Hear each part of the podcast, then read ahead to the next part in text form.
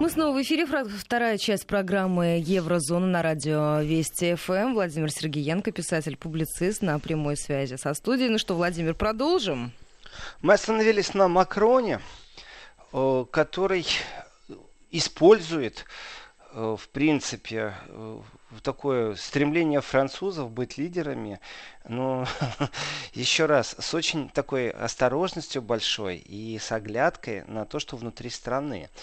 И поэтому его предложения по внешнему периметру, они не всегда находят такое хорошее эхо, хороший отголосок среди его коллег. Э, вот есть абсолютно свежее заявление в Евросоюзе. Это, можно так сказать, Польша и Литва решили поговорить с Макроном публично. Э, поговорить, конечно же, они захотели о НАТО. Анджей Дуда и э, Гитанас Науседа, можно сказать, совместно заявили, что им не нравится то, что говорит президент Франции Макрон о нынешнем состоянии НАТО. Напомню, Макрон сказал, что НАТО это э, с пораженным мозгом структура. Смерть мозга у НАТО произошла, насколько я помню. Да, и смерть мозга. И там пошел мозга... такой заочный, насколько я понимаю, диалог между Столтенбергом и Макроном много с кем пошел, не только между Столтенбергом, генеральным секретарем НАТО и Макроном. Ну, Столтенберг, понятно, отреагировал первый, все-таки он возглавляет организацию, которая говорят, что мозга нету. А, если мозг умер, то давайте так, это значит безмозглые они. А если они безмозглые, то вообще зачем им дальше существовать? Но, в принципе, а, достаточно резкая критика Макрона. Нужно с точки зрения французской лингвистики посмотреть, что он имел в виду по поводу смерти мозга и констатировал. Но, тем не менее, Анджи Дуда и Гитанас Науседа, они заявили, что они не согласны с Макроном. И у них как раз была совместная пресс-конференция в Вильнюсе в четверг. Это 21 ноября. И вот они живут в другом измерении. Они не видят проблем с жизнеспособностью. Это сейчас цитата. Проблемы с жизнеспособностью эм, э, Североатлантического альянса. Э, я понимаю, что они не видят э, проблем, у них-то все хорошо, и как раз Балтия Плюс, где бы мы ни смотрели, как бы мы ни пробовали наладить контакты, везде мы будем натыкаться на абсолютно агрессивную риторику стран Балтии, что в парламентской ассамблее Совета Европы, что по НАТО, что по Украине. То есть они ну, не любят, не любят они Россию, что я могу сказать. Но политика не должна любить или не любить. Э, должна быть определенная прагматика. Прагматика это безопасность, программе, прагматика это социальная защищенность своего населения. Вот это прагматика. Э, но они не любят без прагматики. И в принципе вступить в полемику очередной раз с Макроном по поводу НАТО, это это, ну, для меня даже непонятно, зачем это нужно, но тем не менее очередной раз подчеркивает, вот маркеры расставлены, и эти маркеры ярко выражены, потому что, э, давайте так, опять же, э, как можно оправдать определенные действия НАТО на своей территории, если не испытывать э, определенного страха, э, как нужно населению объяснять, почему очередной раз учения происходят, э, ведь в ноябре в Литве же были военные учения НАТО, Iron Wolf 2, Железный Волк 2, с участием там больше 4000 военнослужащих, было 11 стран.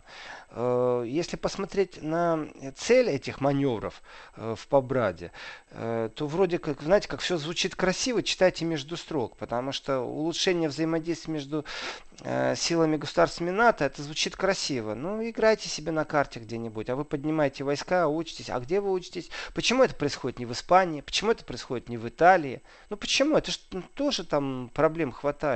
И рядом кризисные регионы. Нет, вы делаете это на границе с Россией демонстрируете.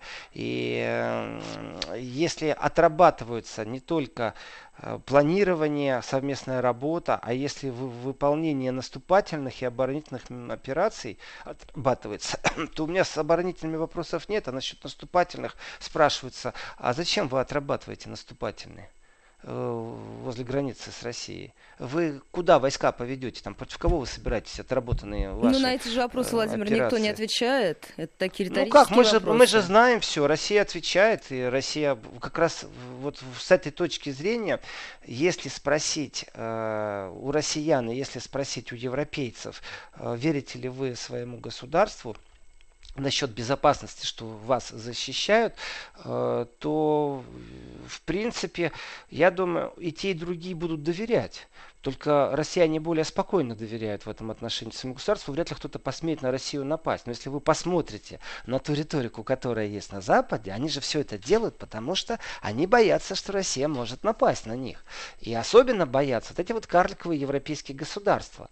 А государства Балтии, э, ну, это три голоса как минимум, понимаете, регулярно. Это как минимум три информационных повода всегда, если там пересекаться. И э, их не симпатия, понимаете, понимаете, там особо приверженности там демократии. Ну, ну, ну, сказки не рассказывайте, пожалуйста, по поводу демократии или того, что вы там очень сильно чего-то боитесь. Вступили уже в блок? Вступили проводите учения оборонительного направления, ну проводите, пожалуйста. А зачем же вы наступательного проводите? И в этом отношении, конечно, вот эта заочная полемика очередной раз с Макроном, э, она вот накладывается вообще на все события, грубо говоря, четверг, пятница, суббота, которые в Европе произошли. И э, из Германии тоже голоса раздались по поводу того, что нужно срочно собрать там э, особый комитет и разработать, э, как нужно лучше между собой работать. При этом, знаете, э, как там было по поводу соловья, который хвалит кукушку за то, что хвалит соловья. Вот что-то в таком духе, знаете, друг другу подпевают. Э, министр иностранных дел Германии говорит, что Стольтенберг вот должен взять э, под свой контроль и под его патронажем должны там вот провести определенные мероприятия, которые будут направлены на улучшение взаимодействий. На что Стольтенберг отвечает, о, это очень ценное предложение. Ну, понятное дело, что это очень ценное предложение Стольтенбергу еще посидеть на своем посту и дальше объяснять, в том числе и самому себе, зачем эта структура вообще нужна. Ну, потому что существует э, злая Россия. А если вы посмотрите вообще на остальные заявления, то, например, опять же, оно пересекается, но глава католической церкви Папа Франциск, э, который выступил с осуждением ядерного вооружения и призвал к тому, чтобы разоружаться, то получается все очень просто. Все говорят об одном и том же. Говорят о страхе и о спекуляции вокруг страха. И, в принципе, глава католической церкви тоже говорил о страхе. И вот этот вот страх, он постоянно спекулируется. И вбит настолько в головы, что это само собой разумеется. Если вы посмотрите вообще вот, ну, э, количество упоминаний э, страхов, какие страхи существуют, один из страхов, который существует, самый большой страх у карликовых государств, я имею в виду Литву, Латвию, Эстонию, это что Россия сейчас их аннексирует. Вот, вот честное слово, ну вы серьезно, господа? Я понимаю, что НАТО очень нужная вам структура, я все это понимаю, но разговор идет не о том, что НАТО не нужная структура, а разговор о том, что НАТО делает и что НАТО демонстрирует. Если НАТО действительно занимается обороной, то зачем же тогда проводить учения 11 стран э, и отрабатывать элементы нападения? На кого напасть решили? А? Орлы. Знаете, так что в этом отношении ну, вот сейчас будет определенное какое-то движение, потому что процедура соблюдена. Вы знаете, все расшаркались в поклонах, и то, что министр иностранных дел Германии обратился к Стольтенбергу, генеральному секретарю НАТО, э, а тот это назвал ценной значит, в ближайшее время произойдет таки это совещание, э, на котором будут осуждать, э, понятное дело, Россию и пробовать как-то усилить взаимодействие внутри стран НАТО. Но вот здесь вот и начинается разговор с Макроном. А разговор с Макроном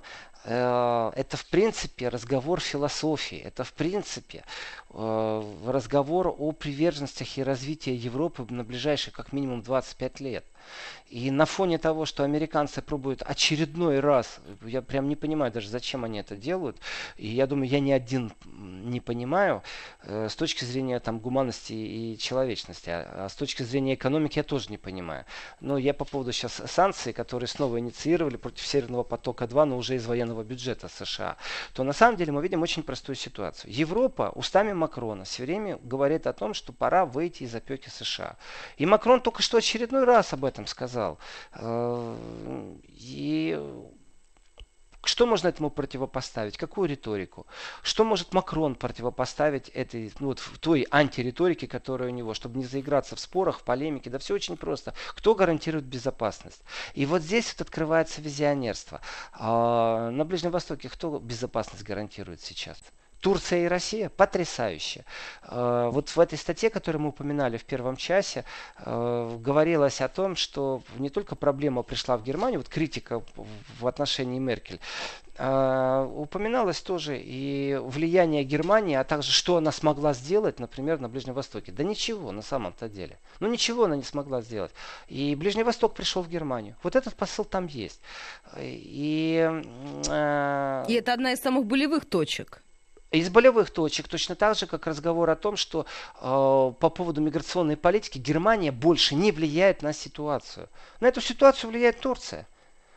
И на другие ситуации кто-то влияет, и там вот выставлен, ну так бы такой вектор, что Меркель добилась того за свои 14 лет, что она не влияет на ситуацию. Э, где-то влияет Турция, где-то влияет Россия, где-то влияет Америка. А ведь это правда. А ведь это абсолютная правда. Вот это вот не влияние и бояться шевельнуться, но сидеть на троне, это и есть, скажем так, преждевременная оценка исторического наследия того, что сделала Меркель за свое правление. Ну, надо как-то подняться на птичий уровень и посмотреть вниз, так знаете, объемно. И в этом отношении этот объем дает, конечно, только время. То есть должно пройти там пару лет после того, как Меркель уйдет, чтобы и как произошли какие изменения, а, тогда можно уже уже говорить. А это вот попытка подняться, ну абсолютно здравая попытка. Я не говорю там нюансах критики этой, но попытка-то здравая. И в этом отношении э, Макрон как раз хочет влиять на политику реальными делами. И все заявления Макрона последнего времени, они говорят о том, что, ну, смотрите, ведь с Россией можно, если договориться, то гарантия это э, мира. На самом-то деле здесь же все перевернуто с ног на голову. И гарантия мира это Россия. Вот, вот, пожалуйста, пример Ближний Восток. Э, гарантия процветания экономического в, конкуренционной борьбе, притом борьба идет не на шутку между Европой и США, это опять же поддержка России в энергетическом секторе. Э, что навязывает Америка? Какую модель? Если договориться с Россией, будет мир. Если договориться с э, Америкой, то по логике вещей посмотрите, что происходит. То будет война с Россией, но чьими руками? Польскими литовскими, украинскими, какими угодно, но не американскими. Там будет ограниченный континент. И плюс ракеты у них там далеко, а здесь все близко. И Макрон по своей философии, он-то прав. Поэтому реструктуризировать надо с атрофированным мозгом или с отсутствием мозга, или с умершим мозгом, мне все равно. В общем, с безмозглой с, этой структурой НАТО. Э, можно же договориться тоже. И открытое небо программа, и ракеты, и поднимать каждый раз волну на основании страха от России. Ну, оно, и, конечно, медийно все это присутствует. Но насколько это эффективно, насколько это нужно пространству человеку, зачем это нужно, людям в Европе. И, конечно же, Макрон нарывается в политическом контексте на то, что ему сразу дают, знаете, такую э, ответку. По-другому тоже не назовешь. Он говорит о том, что нужно создавать европейские структуры, а ему тут же Польша э, заявляет э, вместе с Литвой, что Макрон, ты что, НАТО прекрасная структура, не надо нам тут европейских никаких структур, э, мы с американцами хотим. И вот это, в принципе, противопоставление философии, оно ярко выражено. Великая Франция может сделать великой Европу, соответственно, это значит будет великий Макрон. Э, не великий Трамп, не великая Америка с точки зрения Макрона. Соответственно, э, если смотреть на интересы э, США в Европе, то должны быть какие-то инструментарии. А какой инструмент может найти США? Какие лидеры сегодня? Германия пассивно, Франция заявила о своем, в принципе, видении будущего. Кто остался? Польша. Кто с Польшей? Понятно, карликовые государства, которые умеют поднимать волны, умеют поднимать э, антироссийскую И вместе риторику. говорят о том, что они не согласны с заявлением Макрона о смерти мозга НАТО. Да. да. Соответственно, этот разговор еще будет и дальше продолжаться. Он обязательно будет идти. И понятно, что есть структуры, которые должны придумывать врагов. Иначе эти структуры тогда не нужны. Ну, грубо говоря... Ну, то есть страшно, что а король-то голый. Что вот в это все в конечном итоге упрется? Ну, если говорить о том, что все, что раскачивается по поводу страхов России, если вы опять очередной раз возьмете прессу за прошедшую неделю и посмотрите, то получится у вас, что э, Россия дестабилизирует Испанию, Россия дестабилизирует Британию, Россия дестабилизирует Болгарию, и только чудом какие-то силовики и НАТО удерживают, понимаете, эту злую Россию. Ну, это информационная политика, это информационная война. И она беспощадная в этом отношении. Одно государство э, своим гражданам рассказывает о том, что э, не бойтесь, спите спокойно, работайте, мы гарантируем безопасность, а другое говорит, ой, мы не можем вам гарантировать безопасность, если вы не заплатите столько денег в казну, потому что нам нужно 2% в НАТО больше платить. И вообще учения дополнительные провести, э, потому что на нас сейчас нападет Россия. Понимаете, это абсолютно разные подходы. Это истерия какая-то. Вот я вижу несколько истерик. Одна истерика это вот по поводу НАТО. И ну, смотрите, там заявление было Йенса Стольтенберга, э, примерно такое, что любая попытка разделить э, США и Европу э, причиняет вред Евросоюзу. Вот у меня простой вопрос. Ты представитель военного альянса. Притом не забываем, пожалуйста, что Стольтенберг это политик, это не военный профессиональный, это политик и он никогда не был э, там особо прорусским. Ну а зачем ему быть прорусским? Ну, он всегда был такой трансатлантический. И это видение вот трансатлантического содружества, оно постоянно присутствует. И как конкуренция рассматривается модель, посмотрите, а ведь мы можем без Америки с Россией. Вопрос, а что у вас за политика такая, когда вы или-или все время предлагаете? Вот у вас только может быть или-или. Вот таким способом или-или вы разорвали Украину, когда узнали о том, что Украина экономически будет нести урон. Его не дали никакой модели, чтобы Украина не понесла этот украинский э, экономический урон. Вот это вот или-или. И когда появились голоса, первые голоса в Европе, а почему или-или политику не заменить на и-и, э, убрать букву Л э, в русской речи, а фигурально понятно, что это и-и вместе-вместе. И, э, ну, невыгодно некоторым очень агрессивным странам. Это невыгодно. Если глава НАТО рассуждать на тему того, что любая критика в НАТО, любая попытка э, разделить Европу и Америку, это причиняет вред Евросоюзу, то, извините, но он зашел не на свое поле. Это военная структура, военная структура, э, какая бы она ни была, хорошая, плохая, агрессивная, но она существует именно как военная структура, внутри которой тоже есть конфликты. И эти конфликты, в том числе территориальные, которые до сегодняшнего дня не выведены за скобки этого конфликта. Это Греция и Турция, и это Кипр, понятное дело. И так, заморозили, знаете, оставили, ну и слава богу, военные действия прекратились. Вот что вы можете добиться. И как военная структура вдруг начинает рассуждать о том, что плохо плохо Евросоюзу. Да вы паразиты, вы пиявки на самом-то деле. И с вашей философией, которую нужно поддерживать постоянно среди электората, среди вот простых людей, европейцев, э, как вы можете объяснить присутствие там атомных бомб, новых дронов, которые прибыли только что в Европу, э, если у вас нету пугалки какой-то? Вот эта вот истерика, пугалка, это Россия. Все, вот точку поставили, выбрали Россия, и поэтому э, только Америка, только Америка. И в таком контексте, конечно, у Макрона появились, ну, скажем так, сильные противники. Один Стольтенберг не противник Макрону, конечно же. Э, Противник ли один президент Польши Макрону? Да нет, конечно. А страны Балтии, даже если они три вместе сделают какое-то заявление, ну все услышат это заявление, а толку и эффективность, господи. Кто их там спрашивает? Захотят, будет завтра аэродром военный у них. Не захотят, не будет аэродром. Э, вы только поддакиваете, потому что вы нужны вот в поддакивающем режиме. Ну, какая суверенность там у вас? Но если взять их всех вместе, если взять Стольтенберга, если взять министра иностранных дел Германии, который Стольтенбергу, знаете, э, какое-то масло масляное льет на голову и говорит, какой ты прекрасный, вот ты должен тут этим заниматься. Ах, спасибо, ценная идея. Понимаете, вот эти политические расшарки, но они сводятся к чему? Такой альянс появляется политически против Макрона и против его идей. И хочет того Макрон или не хочет, но он становится со своими идеями э, больше консервативным и уходит туда, вот в правую сторону политического ландшафта. Но эти а... же идеи многие поддерживают в Европе. Ну, многие, но давайте так, это нужны государства, главы, и противостояние сейчас, оно обстоятельно, оно абсолютно ярко выраженное. И смотрите, ведь нужно собрать целую банду, там президент Польши, президент Литвы, э, генеральный секретарь НАТО, э, министр иностранных дел Германии против одного Макрона. Вы мне скажите, слышны, конечно, но это оппозиционные консервативные партии, которые все время говорят о суверенитете в Европе. Вы мне скажите, кто открыто поддерживает Макрона?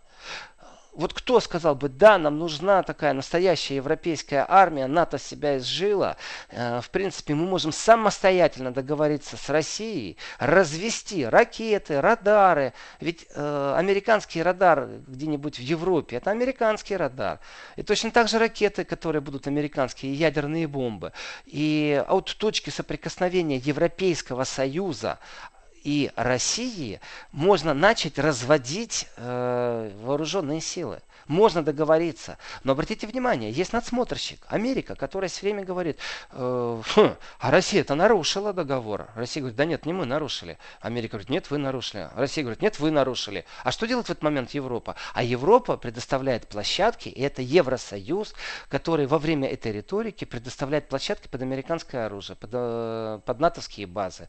То есть э, Макрон не имеет, я считаю, на сегодняшний день ни одной такой сильной политической поддержки, именно потому что э, где-то там у этой банды, которая вот в данном случае собралась против Макрона, как я ее описываю, тут немного карикатура политическая получается, то вы представьте себе, что сзади этой банды еще стоит громила в виде США.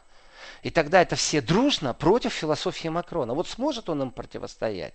Вот он сможет пролоббировать эту идею, что нужна европейская армия и выстроить какую-то концепцию, которая сегодня только зарождена не на уровне разговоров бла-бла-бла-бла, как многие политики. Красивые слова, а эффективность нулевая. А, а именно на уровне того, что он выстроит концептуально схему, по которой сегодня будет зарождена европейская армия, пограничные войска, которые Европе нужны будут усилены, э, киберпространство, пространство будет собственное создано безопасности, европейское, а не в структурах НАТО.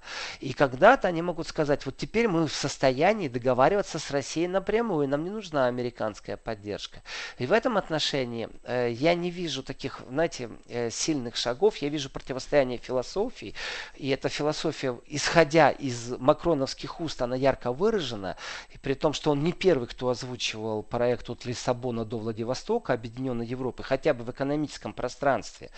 А, но обратите внимание, конкретных шагов нет это просто дискуссия с друзьями. То есть это наверное, все на уровне разговоров и ничего ну, а за этим конкретно Дайте мне аргументы. Стоит. Ольга, дайте мне, дайте мне аргумент. Я оперирую фактами. Например, обращение депутатов Бундестага в правительство Германии с запросом. А сколько денег выделено на разработку проекта э, от Лиссабона до Владивостока? Следующий вопрос смотрим. И там опять стоит вопрос. Какие комитеты занимаются разработкой программ или подпрограмм? Какие подкомитеты существуют? И есть официальный ответ э, немецкого правительства. И там стоит тоже черно по белому.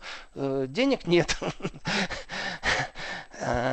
Заниматься никто не занимается этими проектами, значит, этот проект не существует. Понимаете? Если вы мне скажете, что кто-то финансирует, существует не попытка наладить диалог, а существует непосредственно группа, э, которая разрабатывает определенный проект, получает финансирование из Еврокассы, например, или там из бюджета Франции. Мне все равно, дайте мне факт. Вот у меня такого нет. У меня есть факт наоборот, что никто этим не занимается. А если этим никто не занимается, тогда Макрон в своей философии и озвучивании определенных векторов э, в принципе публично говорит о том, что он сегодня, например, ну не очень-то и большой друг Америки.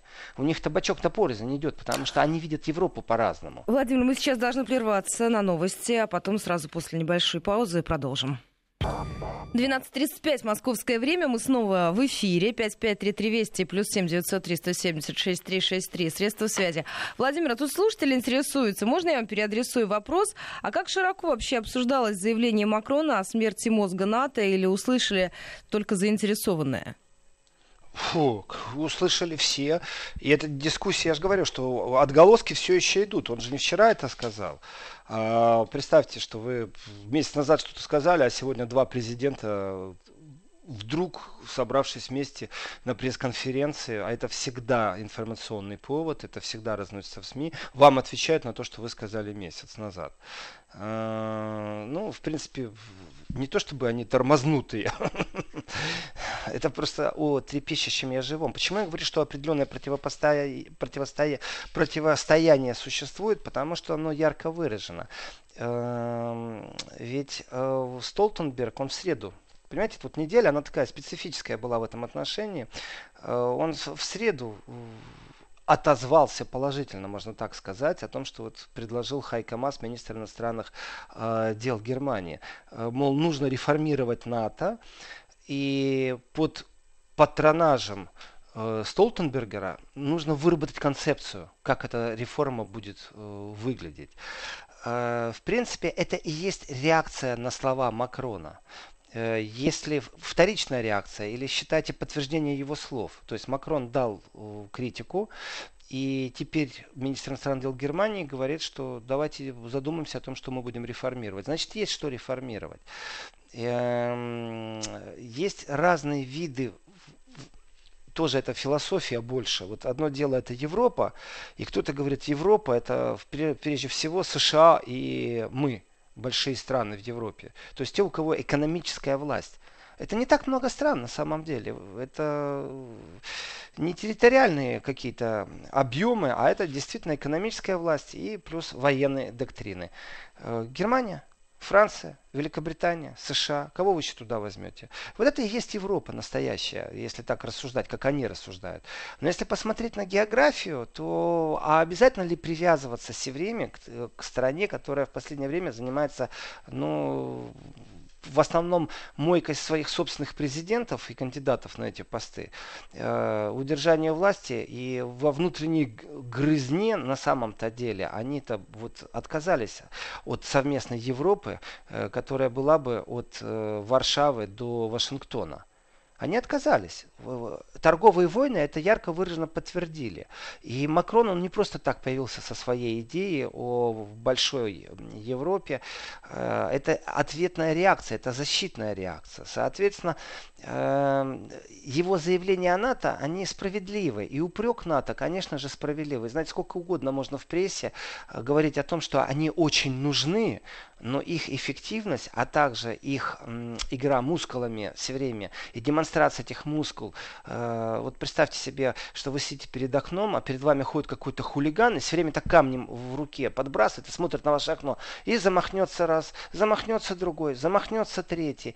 Ну, если у вас нервы не выдержат, э, в принципе, вы выйдете и скажете, уйди отсюда, полицию можете вызвать, да. А если у вас пуленепробиваемое стекло, то вам все равно. Так вот, хулиган с камнем это НАТО, а пуленепробиваемое стекло число имеет Россия, которая спокойно смотрит на эту игру мышцами.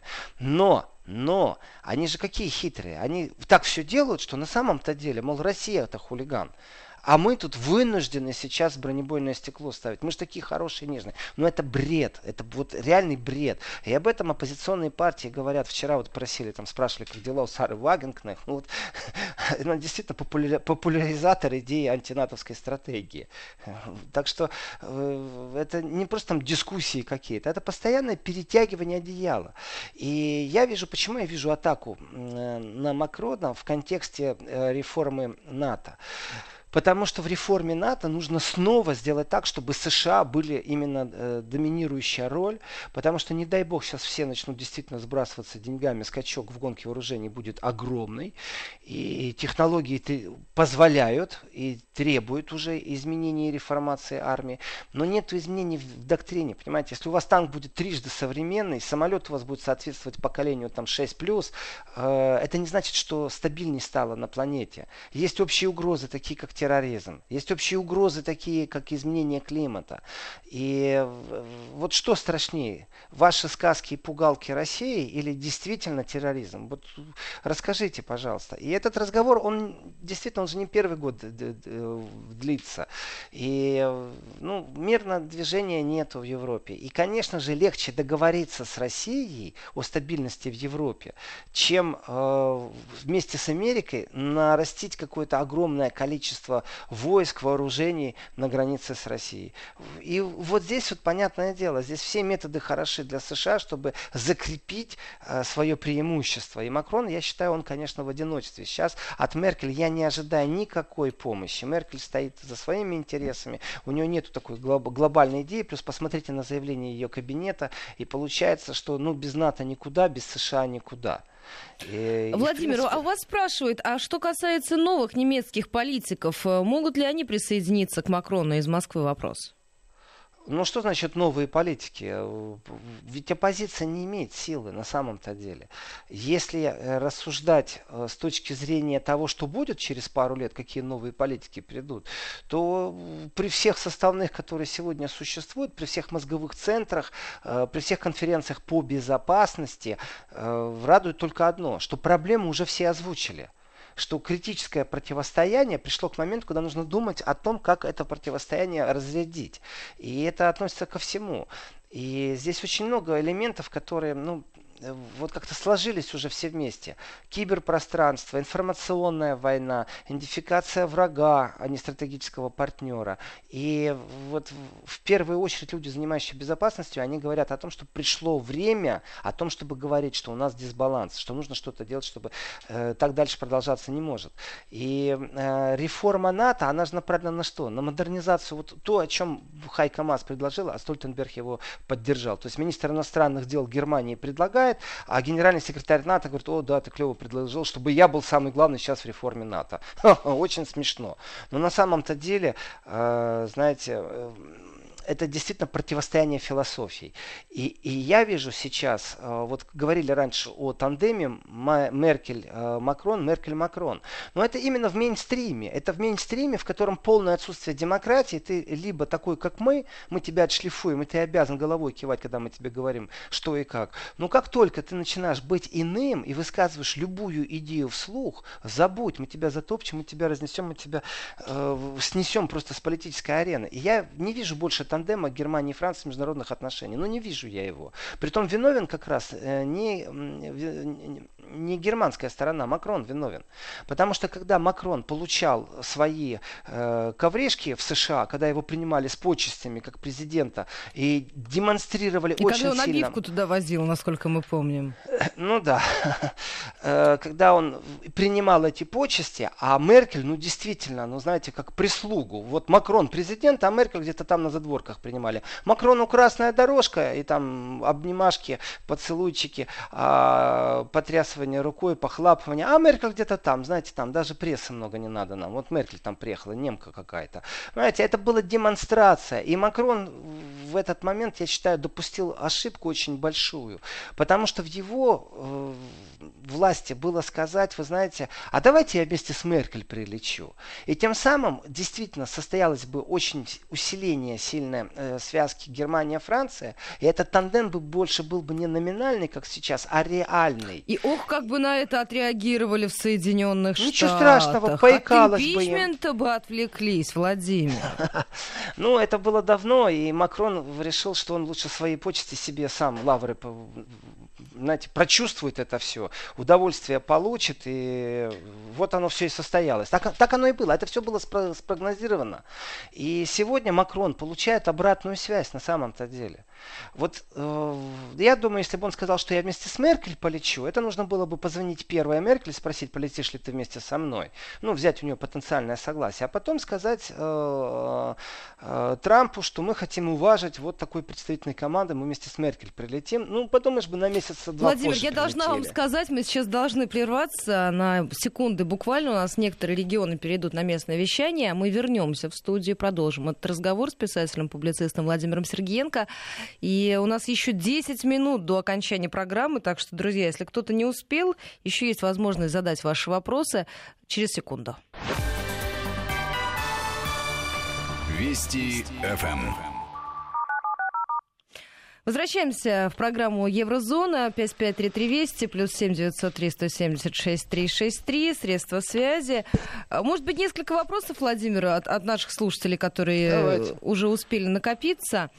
А, спрашивают вас, а почему у немецкой оппозиции совсем нет сил? Почему у оппозиции нет сил? Ну, вопрос-то смешно, если честно, уж простите меня. А почему у польской оппозиции нет сил? А почему у французской оппозиции нет сил? Да у оппозиции никогда нет сил, потому что та демократия репрезентативная, которая навязана сегодняшнему э, миру, э, в политическом ландшафте есть очень простое правило. Все борются за кресло в правительстве, чтобы потом какие-то изменения вводить. А, войны философии как таковых больше нет. Этот кризис философии, это постоянно то, о чем в Европе говорят вот в старые добрые времена противопоставление философии, например, поддерживал Советский Союз. То есть был социализм, вот с тем лицом, которым он был. Может быть, через 50 лет он бы изменил свое лицо и соответствовал бы современным вызовам. Технология бы заставила. Э, и, в принципе, Э, сегодня стерлись грани между философиями. Вот эти ярко отстаивали капитализм, так теперь все капитализм отстаивают. Эти отстаивали рынок, рынок свободный, такой либеральный, знаете, так его все, оказывается, поддерживали. А тут вдруг просыпаются и вспоминают, а оказывается у нас не совсем свободный рынок. У нас тут вон санкции вводят регулярно, притом так точечно, а это уже точно недобросовестная конкурентная борьба. И в конкуренции все больше и больше проявляется себя государство как какой-то рэкетер. С этим ты можешь торговать, с этим не можешь торговать. С этим можешь торговать только металлом, а вот яблоками уже нельзя. С каких пор это в свободном мире капитализма так было? Что это за правила такие? При этом они между собой ругаются. Это Европа ругается США на эту тему. И оппозиция, она всегда не имеет силы вот в той репрезентативной демократии, которая существует э, сегодня. Э, есть определенные механизмы, и эти механизмы, если изучать, они очень хороши, эти механизмы. По крайней мере, правда вылазит определенная. И механизмы вот во всех демократиях, они какие? Это оппозиция имеет право доступа, запроса к определенным движениям, которые происходят. Это запросы в первую очередь. Потом совместные какие-то комитеты, в которых ты можешь повлиять как-то, поговорить. Но поверьте мне, как бы вы умно и правильно не предложили бы что-то э, от имени и позиции правящей коалиции Германии, вот вы расскажете, это будет действительно правильно, грамотно и своевременно. И вот вчера и, и третьего дня идет э, съезд э, партии правящей, христианских демократов. Если они там примут постановление, по которому ваше предложение им не нужно, то вы, какое бы оно умное и своевременное было, вы правда не добьетесь. Потому что они там примут другое решение на основании каких-то других э, своих взглядов. Но если посмотреть на сильные оппозиции, вот посмотрите, вот Италия, государство. Э, в Италии меняются правительства, ну не знаю, там сколько, 150 раз после Второй мировой войны они уже поменяли правительство. Там огромное количество оппозиций, которые сегодня оппозиция, завтра правительство, послезавтра снова оппозиция. А, мелкие партии объединились, стали такой ну, крупной группой, взяли власть, полтора года у власти, все, опять поменяли власть. И функционирует государство. Это разные модели. И раздробленные партии, вот такие вот крупные философские движения, на самом-то деле, они потеряли поддержку после смены э, режимов. И падение Берлинской стены, оно в принципе может вот смело ставить в один ряд э, с тем, что произошло падение противостояния философий, гуманизма и технократства. Нету больше противостояния. А если нету противостояния, тогда остается только драка за кресло в парламенте. Все, больше ничего нету. И если вы посмотрите, действительно многие партии безликие. А если она безликая, у нее нет философии, у нее нет идеологии, у нее нету поддержки на местах, у них нету ячеек, у них ничего нету. У них есть только лидеры, которые пиарятся технологически очень красиво э, через СМИ, и на этом все заканчивается. Слова говорят они одинаковые.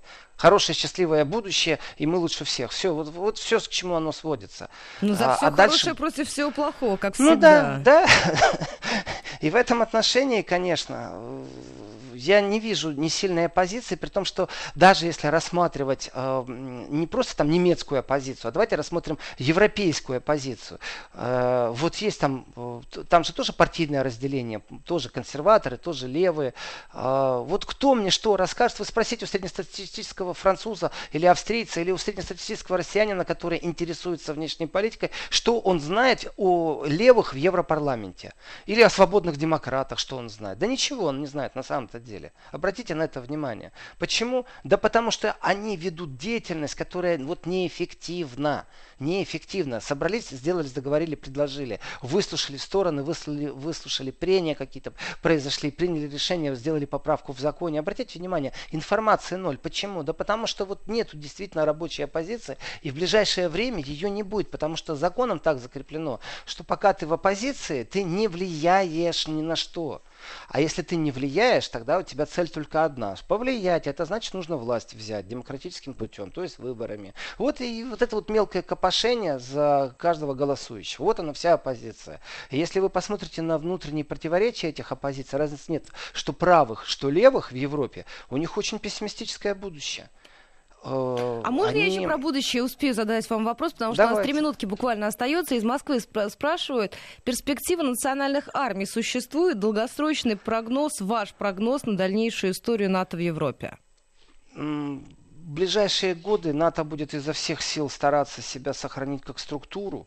И скорее всего, переподчинить европейские формирования, э, которые появляются, такие как там пограничные войска, там появится совместный э, центр кибербезопасности, чтобы они были все-таки не отдельно европейские, а чтобы они были как-то, знаете, по взаимодействию вместе с натовскими структурами. Э, самому блоку НАТО ничего не грозит, кроме саморасширения. Внутри конфликтов нету, бюрократия страшная, сильная, кричалки есть, пиар есть, информационная война есть. Так что все со стороны говорят о том, что НАТО будет и дальше существовать и даже расширяться. Насколько они будут расширяться, вы знаете, ведь когда-то Советский Союз говорил, что он готов вступить в НАТО. Вот здесь я уже никаких гарантий не дам, потому что мы можем стать свидетелями, что после того, как Украина вступит в НАТО, Россия через 10 лет тоже вступит в НАТО. Помните фразу о том, что нужен совместный враг, и пусть это будут марсиане, э, чтобы Россия, э, Советский Союз э, помирился с США. Ну вот что-то в таком духе, это долгосрочный прогноз, и в ближайшие пять лет точно НАТО ну ничего не грозит, кроме расширения. Понятно. А, и по поводу, смотрите, национальных армий у вас тоже спрашивали, каковы перспективы? Национальные армии, ну, пример тому австрийская армия, как национальная армия. Э, посмотрите на ее вооружение, что она имеет. Э, является это э, принципе, структура, которая европейская, вне натовская, и, скажем так, большого такого прорыва в структурах национальных армий не будет. Но я вижу большой прорыв не национальных армий, а определенных подразделений. То есть создание киберармий, которые будут конкретно подчинены национальным центрам, такое, конечно же, я вижу. Ну что ж, Владимир, я благодарю вас за этот разговор, за, за эту программу. И напоминаю нашим радиослушателям, что вы можете найти ее в архиве радиостанции Вести ФМ. Программа Еврозона с писателем-публицистом Владимиром Сергеенко. Мы прервемся сейчас буквально на несколько минут. У нас новости впереди, а дальше у нас программа «Дела житейские». Будем говорить о нежелании детей получать высшее образование. А, серьезная тема. Сразу после короткого перерыва в студии появится Ефим Рачевский, народный учитель России, директор Московского центра образования Царицына. Сразу после короткого перерыва вернемся в эту студию и продолжим.